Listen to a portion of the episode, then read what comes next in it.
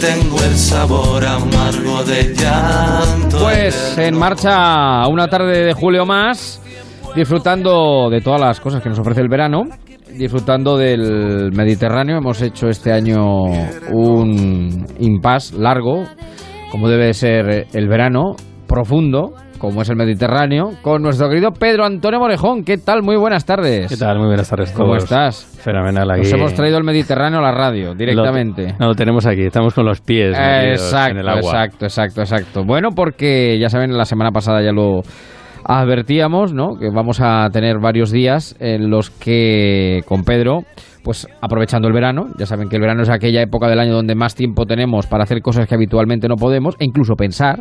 eh, Eso siempre. que no, que bueno, bueno, bueno, que eso no está mal.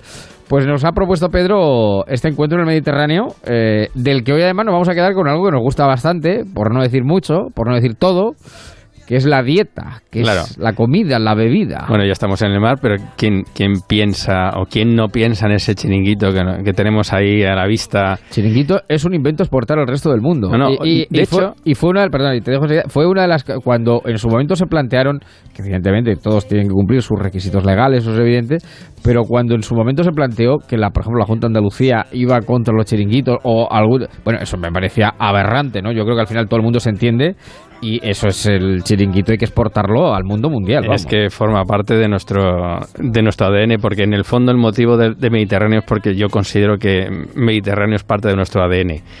Y hoy no vamos a hablar de. Esto no es un programa de, de gastronomía, ni de cocina, pero es que la, la por cultura cierto, ¿tú- mediterránea. ¿tú, qué tal cocinas?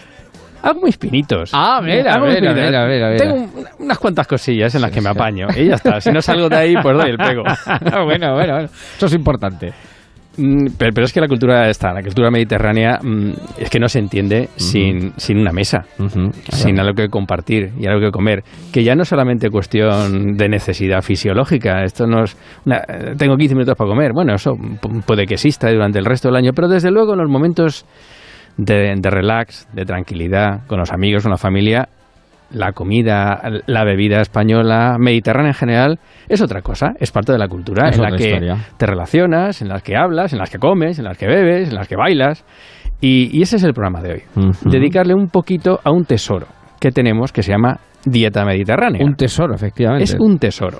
Porque lo cierto es que... mm, y además, fíjate que es una microscópica parte geográfica del globo terráqueo. Bueno, ¿quién, si tú le preguntas a un niño, ¿qué quieres comer? Te va a decir dos cosas. O pasta o Mm. pizza. Es verdad, es verdad, es verdad. Eh, italiano, italiano, e italiano. italiano. Estamos hablando de dieta mediterránea, no solamente española. Pero es que nosotros tenemos tesoros. Sí. Es decir, ¿hay algún turista que no venga a España que no sepa pronunciar y pedir paella? Es que tienes que hacer paella aunque estés en. Otra cosa, en el gran, el invento valenciano que te eh, exportado también al resto del mundo. Pero es que hemos descubierto otra cosa. Sí. Que esa ha sido ya el no va más. La tapa.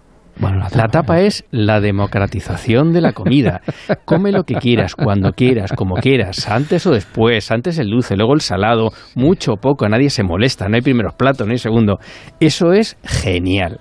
Y de eso hemos vivido toda la vida, hasta sí. que nos hemos dado cuenta que la gente eso lo valora. Es decir, la dieta no solamente es una cosa que nos mantenga eh, con salud, ese Ujú. mensana incorpore sano que tenemos que cuidar, sino que además es mm, algo que debemos fomentar. Por cierto, que tenemos cierta tendencia eh, propia también, sobre todo española, de desprestigiarlo un poco, ¿no? De decir, bueno, es una cosa menor, es una cosa de tirar... No, no, no, es una cosa muy valorada en la que se pueden hacer pequeñas obras de arte y que además eso forma parte de nuestra cultura. Conclusión. Y déjame decir que ahora voy a sacar yo la faceta de economista que tú no quieres sacar, que tú no quieres sacar, porque Pedro es Quiero economista. que me dejes un ratito. No, no, no, pero claro, esto es que que te, lo has mentado, claro, el valor añadido, claro, esto es, es decir, lo de la tapa, que efectivamente que lo venimos haciendo desde que el mundo es mundo, bueno, pues eso ahora le llamamos tapa, le llamamos comer en vaso, le llamamos comer en barra, eh, y eso se pu- puede eh, exportar también y evidentemente darle ese valor añadido, porque como gusta, pues evidentemente si tú eres capaz de generar ese valor añadido, eres capaz de no voy a decir cobrar más, pero es capaz de generar más valor, más dinero a raíz de ello. Hombre, ya que me citas, voy a entrar un poco al trapo. Eh, a veces eh, en España, pues eh, tenemos cita envidia, no sé si sana o malsana, de la cantidad de restaurantes que tienen nuestros amigos italianos por el mundo, pero mm, cierto es que vienen millones y millones de turistas a España todos los años y la gastronomía es un vehículo formidable de exponer nuestros productos agroalimentarios. Y, la gracia de toda esta dieta mediterránea no solamente es la calidad, que lo es, sino es la enorme variación. Es que ir a un mercado, vamos a hablar de España en este caso, a un mercado español, ir a una pescadería es un lujo no existe esto en el mundo. Ir a una frutería en la que te encuentras, y además con, el enriquecimiento último de todo ese eh, esa avalancha latinoamericana que nos ha venido, es que es una cantidad de colores y de formas es, es, absolutamente espectacular. Y eso forma parte de esa, de esa enorme, ese collage que, que yo reivindico enormemente y que además tiene esa componente económica que tú has, has mencionado y que es verdad como la vida misma. Yo creo que es. una cosa que se aprecia muchísimo desde fuera y que la estamos utilizando porque además la gastronomía española ahora mismo es puntera. Entonces, comer y beber. Y está ligado no digo a la felicidad, pero sí a pasarlo bien en un entorno de amigos. Y lo cierto es que lo, hemos tenido siempre, no es una cosa reciente. De hecho, he, cogido un pequeño trocito musical de, de, una pieza del cancionero de Palacio, de Juan de la Encina, que es, que lo conocerá casi todo el mundo. Hoy comamos y bebamos, porque quizá mañana no podamos. Exacto. Versión de Jordi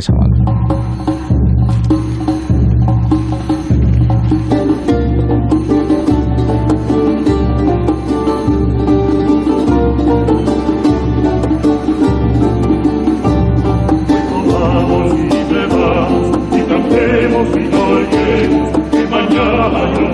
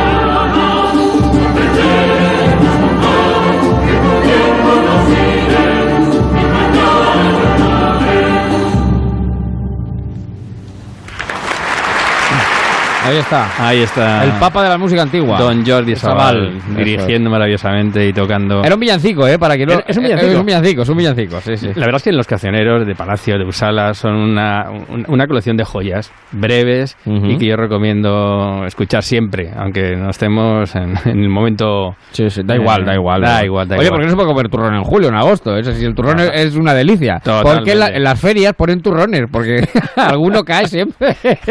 ya sabes que siempre queda una tableta de turrón por ahí siempre, un poco perdida. Siempre, siempre, siempre, siempre se puede rebuscar y encontrar. Bueno, pues ya estamos en el mar, ya tenemos nuestros chiringuitos, ya comemos y bebemos además en un entorno de, amigos, familiar, que es donde se desarrolla en el Mediterráneo ese momento gastronómico, no es eso, rellenar el estómago para seguir trabajando. Eh, y, y, esa vía de, de tesoro de enorme variación, porque tú fíjate en el entorno del Mediterráneo hemos citado solamente dos países, Pero es que, bueno, pues... y fíjate Francia, que lo hemos... que bueno, coge también un, un poquito de Mediterráneo y la cultura francesa, hablando de comer y beber, pues los franceses, bueno, la élite, ¿no? la, la comida francesa, pero sin embargo, quizá, claro, la élite, por ese, bueno, ese refinamiento, ese gusto exquisito, ¿no? Que se supone, bueno, los franceses ya saben que son, son los que mejor se venden, es, es, es evidente, sí, aunque aunque no lo fuera, ellos se encargan de que sea, ¿no? Sí, sí, sí. Pero hablabas tú, por ejemplo, con la, con la etapa la democratización. Claro, evidentemente tú te vas, por ejemplo, al, al mayor o al mejor restaurante parisino, prepara 500, 600 billetes tranquilamente, pero vamos, sin despeinarte demasiado tú te vienes, eh, que es una de las cosas que yo creo que también eh, tiene nuestro país, que es la... Hombre, si te vas a un Adrià, te vas a un... lo, evidentemente lo pagas. Eh, quizá no tanto, fíjate, quizá no tanto, que como aunque sea el número uno. Pero aquí en España puedes comer y beber a un precio más o menos razonable, sobre todo eso, relación calidad-precio. Sin duda. Y por eso esa combinación tan sabia de de calidad, de cantidad, de cómo, de dónde, de cuándo. Yo me acuerdo que en mi casa siempre tomamos el filete antes que nada. Y bueno, bueno, miento. Primero las patatas fritas según salida en la sartén. Una cosa mejor, ahí según calentita. luego el filete, ¿por qué? Porque se enfriaba. Y luego la sopa, porque la sopa al final siempre está ahí. Es decir, al final todo vale. Y, esa sensación, no solamente de democratización gastronómica, sino de enorme flexibilización y que mm. todo lo puedes hacer con una sabia combinación, lo atesoramos en esta cuenca mediterránea. Bueno, pues ya nos comemos, pero hay que, hay que acabar. Y no hay fiesta que no se precie, que no acabe pues con un baile, con un brindis, con unas copas que se elevan, cosa que además en, nuestra cuenca mediterránea pues la tenemos por doquier. Has mencionado las calidades y las bondades italianas, españolas y como no francesas, pero claro, si hablamos de vino, ¿qué te voy a contar? Por favor. ¿Qué te voy a contar? Entonces, eh, en esta pequeña, en este pequeño epicentro, en esta charca mediterránea en la que, en la que vivimos, eh, el brindis tiene que ser obligatoriamente la forma de acabar. claro, eh, si hablamos de brindis, pues a lo mejor alguien dice, bueno, pues ya está, el manido brindis de la traviata. La traviata. Pues la extraviada, la extraviada. Vamos a llevarlo a otro brindis también muy conocido. Seguro cuando lo pongamos lo van a reconocer. Sí, claro, claro. Y además en una versión que no es mm, tan conocida, pero que probablemente es de, las voces más maravillosas que hemos tenido y que tenemos, porque vive en España, eh, pero una voz frágil, en la que alguno decía que cuando actuaba en un coliseo, en el liceo, sacaba entradas para todas las, todas las sesiones, para pillar alguna buena. Pero lo cierto es, como decía Alfredo Kraus, era su, su gran voz, la gran voz, que es Jaime Aragal, Jaime Aragal, que vamos a escuchar en el brindis de Marina. Marina es también esa pequeña obra de arte en el límite entre lo que es la zarzuela y la ópera, que tiene un brindis muy conocido, seguro que todos ustedes lo van a, lo van a reconocer cuando lo escuchen, y la versión de, de Jaime Aragal es absolutamente exquisita. Pues ahí está el brindis de Marina del maestro Arrieta por Don Jauma Aragal.